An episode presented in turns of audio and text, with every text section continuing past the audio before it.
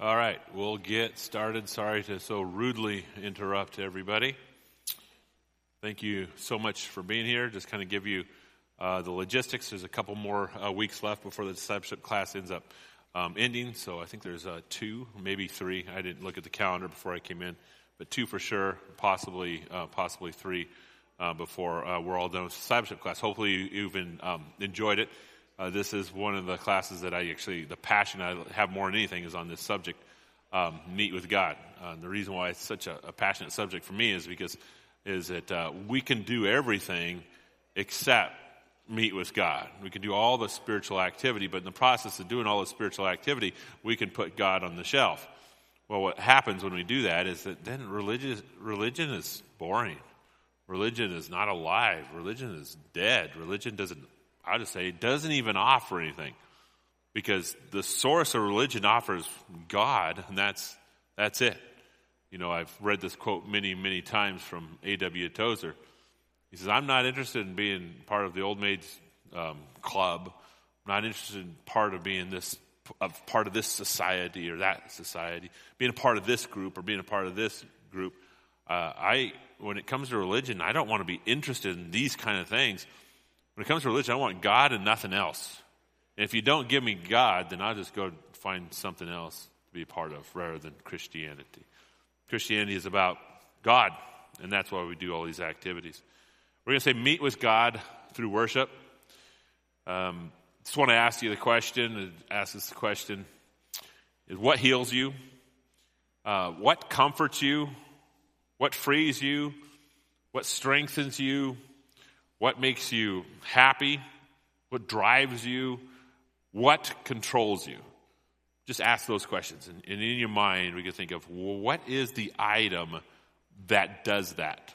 What is the item that carries that much power to heal me when I need to be healed, that much power to drive me when I need to be driven, that much power to love me when I need to feel love? Uh, I want to convince you that it's worship. That's it. That is the item that does it. Heals you, comforts you, frees you, strengthens you, drives you, controls you, makes you happy. Worship is it. Number one in our notes. We have been created too big to be satisfied with normal. We need more. We live in a world where we need a bigger one, bigger house. We need a, a, a, a, a bigger car, we need, we need larger, larger toys. We live in a world where we got to have a bigger job. You know, you got to get you got to get the promotion. We need to live in a world where we need a, a bigger position than the one we have in. We're not satisfied until we get a hold of the ultimate and we exist to try to grab a hold of the ultimate because that's what we hunger for. We want the ultimate. So we'll do anything in our power to find this ultimate in our life according to Scripture, the ultimate that you're searching for is God. The ultimate you're searching for is God. That's why we have the drive. That's why we have the push to be the best, the greatest athlete, to be the strongest, to have the biggest house, to have the big, because you're starving for something bigger than you are. You're starving for something bigger than you are, and you got to have a hold of that ultimate. That hunger is a hunger that's built inside of us and it's created for God. Romans 12:1. Therefore I urge you brothers the by the mercies of God to present your bodies as living and holy sacrifice acceptable to God which is your spiritual service of worship.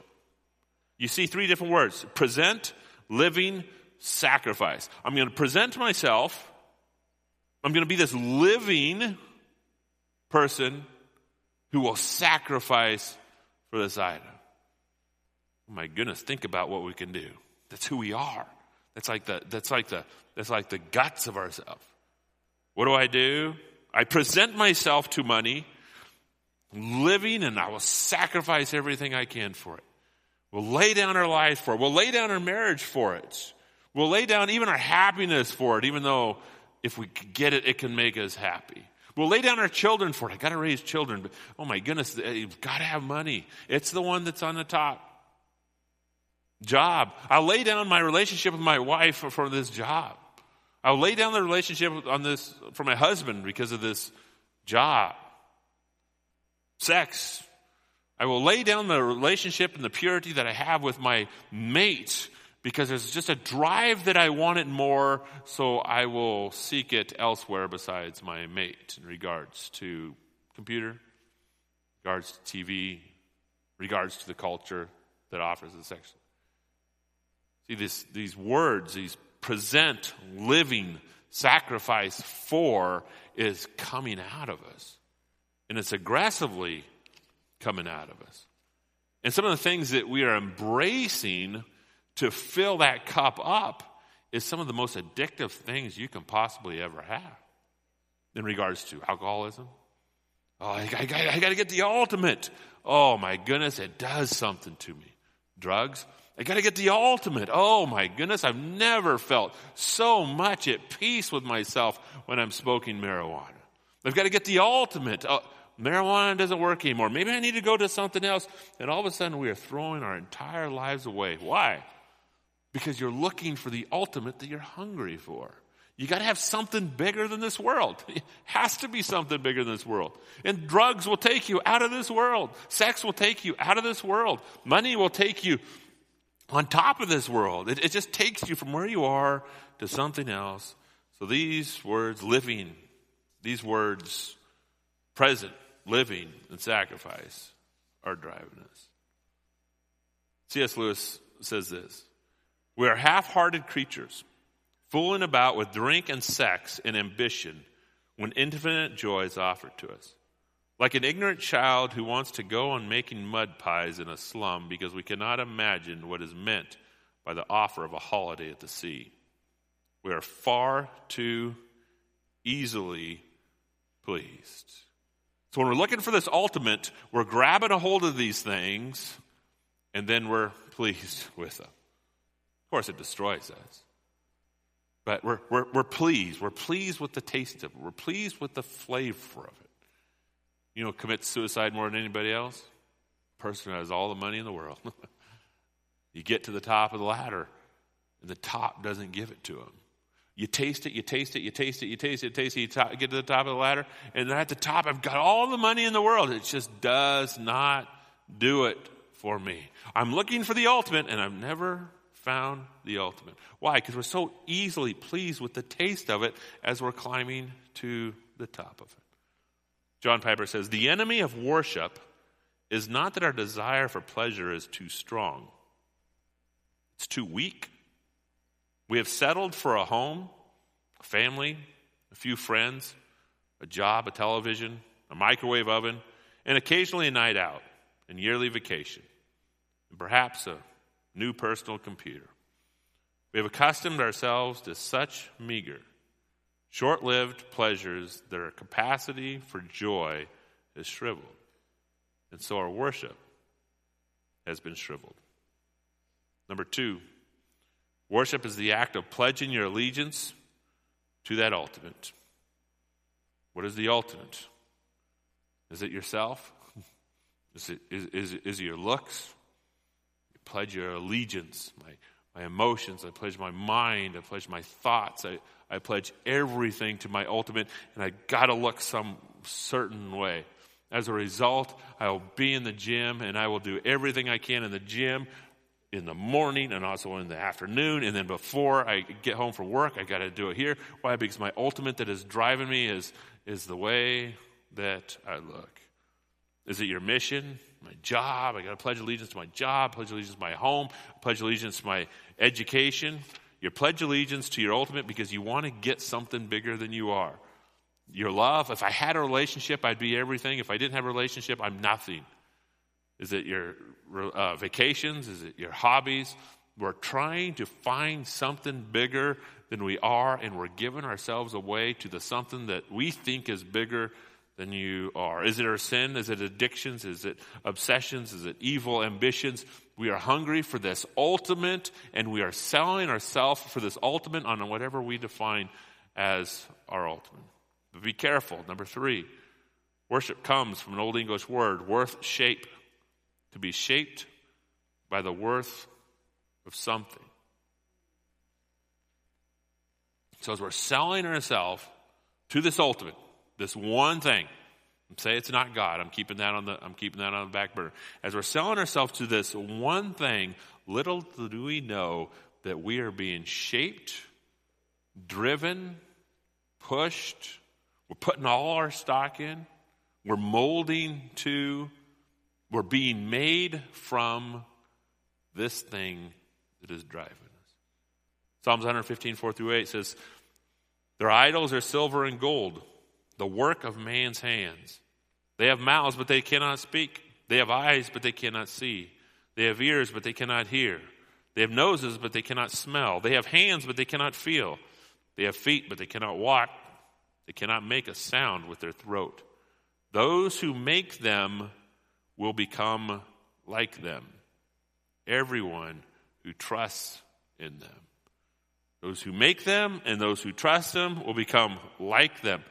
They have eyes, but they don't see, ears, they don't hear, smell, but they, there's no thing that goes to your senses. You just turn into a solid rock of anger. And we see that. We see that with people that sell out to something in their spirit completely shriveled because they're worshiping something rather than God. Number eight, four, God designed us for the purpose of pledging our allegiance which is worship. That's what it means to God. You know, God is the, the only one. God is the only one, and I'll even say the only thing, you know, because we sell ourselves the thing as well. He's the only item, He is the only being, He is the only one that if you sell yourself to, that you pledge allegiance to, that if you sacrifice for, that if you live for, it will make you and not break you. If you give everything to Him, it will make you and not break. If you worship Him, it will make you and not break you. And He's the only one that does that. Give your entire self away to money, guaranteed it'll break every part of you. Break your emotions, break your happiness, break your relationships, break your family structures, they'll break your children. Because what are they going to do? They're going to do the same thing after they're all done. You sell yourself to uh, your job. What's it going to do? It's going to break you. Because you sell yourself to your job, you can't manage your job and your relationship. If you even sell yourself to your family and say, This is all I am as a family, you will not love your family the way your family needs to be loved if you don't love God first to love your family. So what happens going to the source of God and making Him your ultimate turns around and creates everything that you've ever desired that you've ever wanted in the world. Because you embrace the ultimate that provides life to you and the people that are around. But what we can do is we can pledge our allegiance to even religion rather than God. We can pledge our allegiance to behavior in Christianity rather than God. We can pledge our allegiance into blessings more so than God. We can pledge our allegiance into ministry more so than God. It seems like we can even read the Bible and, and even leave God out of the Bible. Joel Aldridge says this Sunday morning is conceived as a means to accomplish something other than worship. We worship to raise money, we worship to attract crowds, we worship to heal human hurts, to recruit workers, to improve church morale, to give talented musicians an opportunity to fulfill their calling, to teach our children the way of righteousness, to help marriages stay together, to evangelize the lost, to motivate people for service projects, to give our churches a family feeling, genuine affections for God are an end to themselves, and that's the only reason we worship. We worship for God. I lay down my life for you. Number five, God is the key that unlocks a treasure chest. God is, or God is not the key that unlocks the treasure chest. God is the treasure chest. God is this item. He's the ultimate. But when we think of God as the ultimate, we say, well, God, you're the one that can give me the ultimate. it's how we mess up in Christianity. God is all powerful. God is all strong. God is, God answers prayer. God has all the resources. I can have the ultimate if I go to God and ask for it, and He'll give me my ultimate. Messes us up. How does it mess us up? Is because He is the ultimate. he is the ultimate. So when you worship, you're doing it for no other reason but just to get to know your Savior more and more. He is the source of happiness. He's not going to give you happiness. He is the source of peace. He's not going to give you peace. He is the source of wealth. He's not just going to give you wealth. He is the source of comfort. He's not just going to give you comfort. Because when he does that, if we look at Paul, Paul is going through the most horrific situations in his entire life. These disciples and apostles were being martyred, but they were still okay. Because they had the ultimate, even when their entire situation did not say, said that they had nothing. Number six, God is not stepping stone to get happiness. To, to great happiness, God is your source of happiness. Don't take God out of the picture. If you want happiness, don't ask for happiness. Ask for more of God. because when you get more of God, He is the source of happiness that comes. John Piper uh, wrote a book called "The Pleasures of the Pleasures of God," and it's all about Christian hedonism. And when you, when you look at that word, it's, it's what that word is is the, the the pleasures you absorb yourself in, the pleasures that you absorb yourself in. And the point of the book was to say, absorb yourselves in the pleasures of God. And what are the what are the pleasures of God? The pleasures of God is giving his son for you.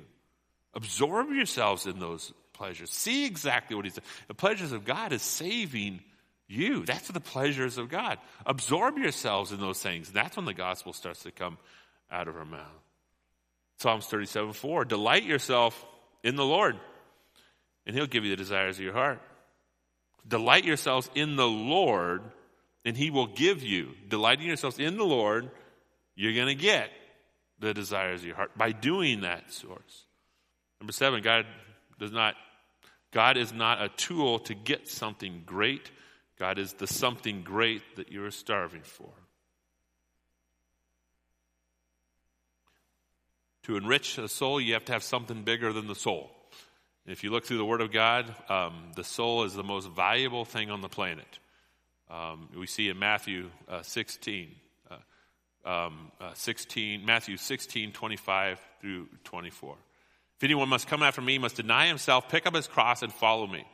Whoever keeps his life for himself will lose it, but whoever loses his life for me will find it again. What profit is to gain the whole world and forfeit your soul? What can be compared to the value of your soul?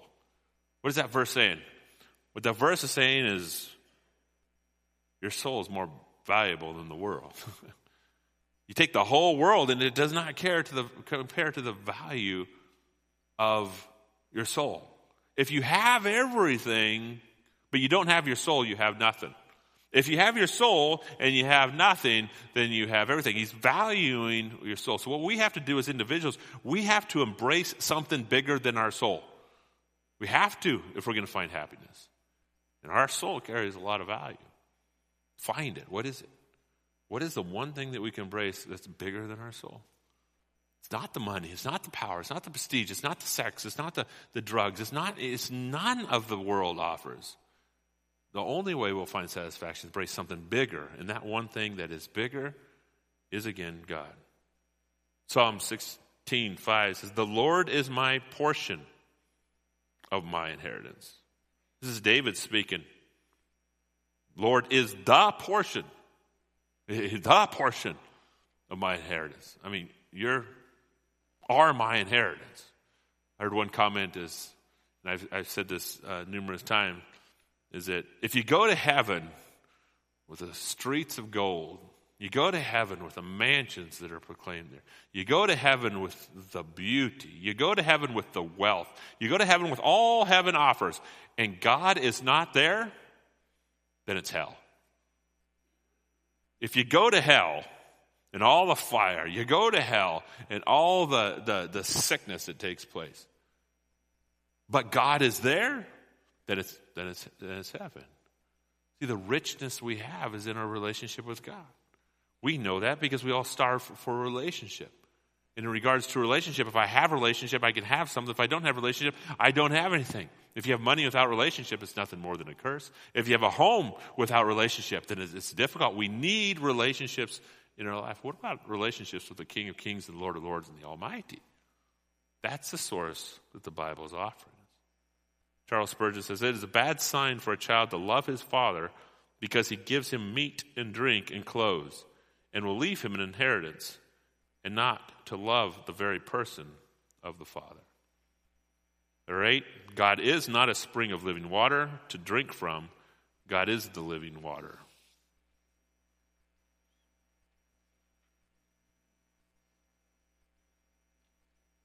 Psalm 63 1. O God, you are my God. Earnestly I seek you. My soul thirsts for you. My body longs for you in a dry and weary land where there is no water not seeking for water, if you look at that passage. He's seeking for God. Because if he gets God, he gets water. Henry Blackaby says if you find that Christianity exhausts you, draining you of your energy, then you're practicing a religion than enjoying a relationship. Jesus said that a relationship with him would bring rest to your soul. Your walk with the Lord will not make you weary it will invigorate you, restore your strength, and energize your life. Yes, we're going to go through mountains. Yes, we're going to go through valleys. But it's all about this relationship with the Lord. My wife and I, we go through mountains and we go through valleys. You know, I can look back at our life. We go through mountains and we go through valleys where things are going really good. And then all of a sudden, oh my goodness, things are going tough. And then things are going okay. Then things are getting even tougher. Then things are doing really, really good. And, they, and this is how we walk through life. When we look back and we have one daughter, you know, that's getting married, and we have another daughter that has the first year of college done, and and uh, and this is called the glory days. I mean, that's we're kind of moving towards the glory. We're not to the glory days yet because we're still paying for college. You know, that's kind of what you do after you know get through those those days. And but we're moving towards the glory. But when you look back and you see the relationship grow as a result of this, as a result of going up, as a result of going down, as a result of being apart, as a result of being together, as a result of, of the fluctuation of what's going on in life. You see a richness take place. And we look at each other and say, Thank you, God for the trials that brought us close together. and we say, Thank you, God, for the children that brought us close together. When I say that, it doesn't mean that the children were just wonderful all the time and behaved perfect and offered so much and brought us so close in the process. No, it's thank you, God, for the children. Boy, they were hard to raise. It's, it's not easy. It takes a lot of work raising children. Oh, there's times we pulled apart. I mean, I remember when our kids would scream in the middle of the night my wife and I would have to make a deal with each other that whatever we said in the middle of the night, we could not hold against each other in the morning because we were so exhausted. And the baby started screaming. It's like, why? It's your turn. No, it's not. I did it before. I, no, no. You know, it's just, it's tough. But the relationship, rich, and it grows rich through this tough time. The reason why people throw away Christianity is because they don't even focus on the relationship. Having a tough time. They start doing evaluation. God's not doing it for me. Check him out. It's nothing to do with the, the relationship that does it for you. It's what God is doing for me. I'm his master. I tell him how to do it, what to do. That's how we, we function. No, it's that richness of relationship that keeps religion alive. Worship is the source that brings it. Number nine, here's our challenge Worship God in spirit and in truth. What takes place is you want to be closer to God. You want to meet with God through worship. How do you meet with God through worship? The challenge would be worship in spirit and truth. Let me read the, read the passage and then we'll work through it. John 4 19, 26 says this Sir, the woman said, I can see that you are a prophet. I'm sorry, I should bring this up. This is a Samaritan woman that's that's come to get water from the well. And Jesus was standing by the well. And the Samaritans and, and, Jews, they don't talk to each other. There's a conflict that takes place. There's a lot of history there. There's a lot of dirt in the background. So they're not supposed to be talking to each other. And also, you know, men and women, one man, one woman, they're not really supposed to have that kind of relationship, a talking relationship as well. You just get water and you go home. Jesus is there. This woman comes to the well to, um, to draw water. And, uh, and Jesus speaks up, uh, brings up a conversation. And he says that if you receive me, you could have living water and you'll never thirst again. And she looks at him and says, What do you mean you have living water and, and never thirst again? It's like, believe in me. And this is the conversation that's taking place. This is what the conversation is happening because in the process of this conversation, he explains to her that, you know, yeah, you're not married. You have five wives. And she's like, Whoa, you first say that you're the living water, and now you're reading into my life. And she looks back and says, You are a prophet. And then God gives, Jesus gives her instructions, and it starts in 19. Sir, the woman said, I see that you're a prophet. I can't believe that you saw my life. Our fathers worshipped on this mountain. But you Jews claim that this place where we must worship in Jerusalem. Jesus declared, Believe me, woman. A time is coming when you will worship the Father neither on this mountain nor in Jerusalem. Yet a time is coming and has not come when the true worshipers will worship the Father in spirit and truth. For they are the kind of worshipers the Father seeks. Now, if you look at this passage, I think it's in your notes. If you look at this passage, what's this passage about? The passage is about location, if you think about it. It's the location of where you worship. I mean, we see it, in verse 20. Our fathers worshiped on this mountain. But the Jews claim that you place to worship is in Jerusalem. I worship here, you worship here. We got to find this location if we're going to worship. This is coming from the temple and even the tabernacle, the spot to worship. You worship on this mountain, the Jews worship in Jerusalem. Jesus says, The time is coming, you will worship the Father not on this mountain, nor in Jerusalem. These two locations that you worship, there's not going to be those locations. There's going to be a whole different location, is what this verse is saying.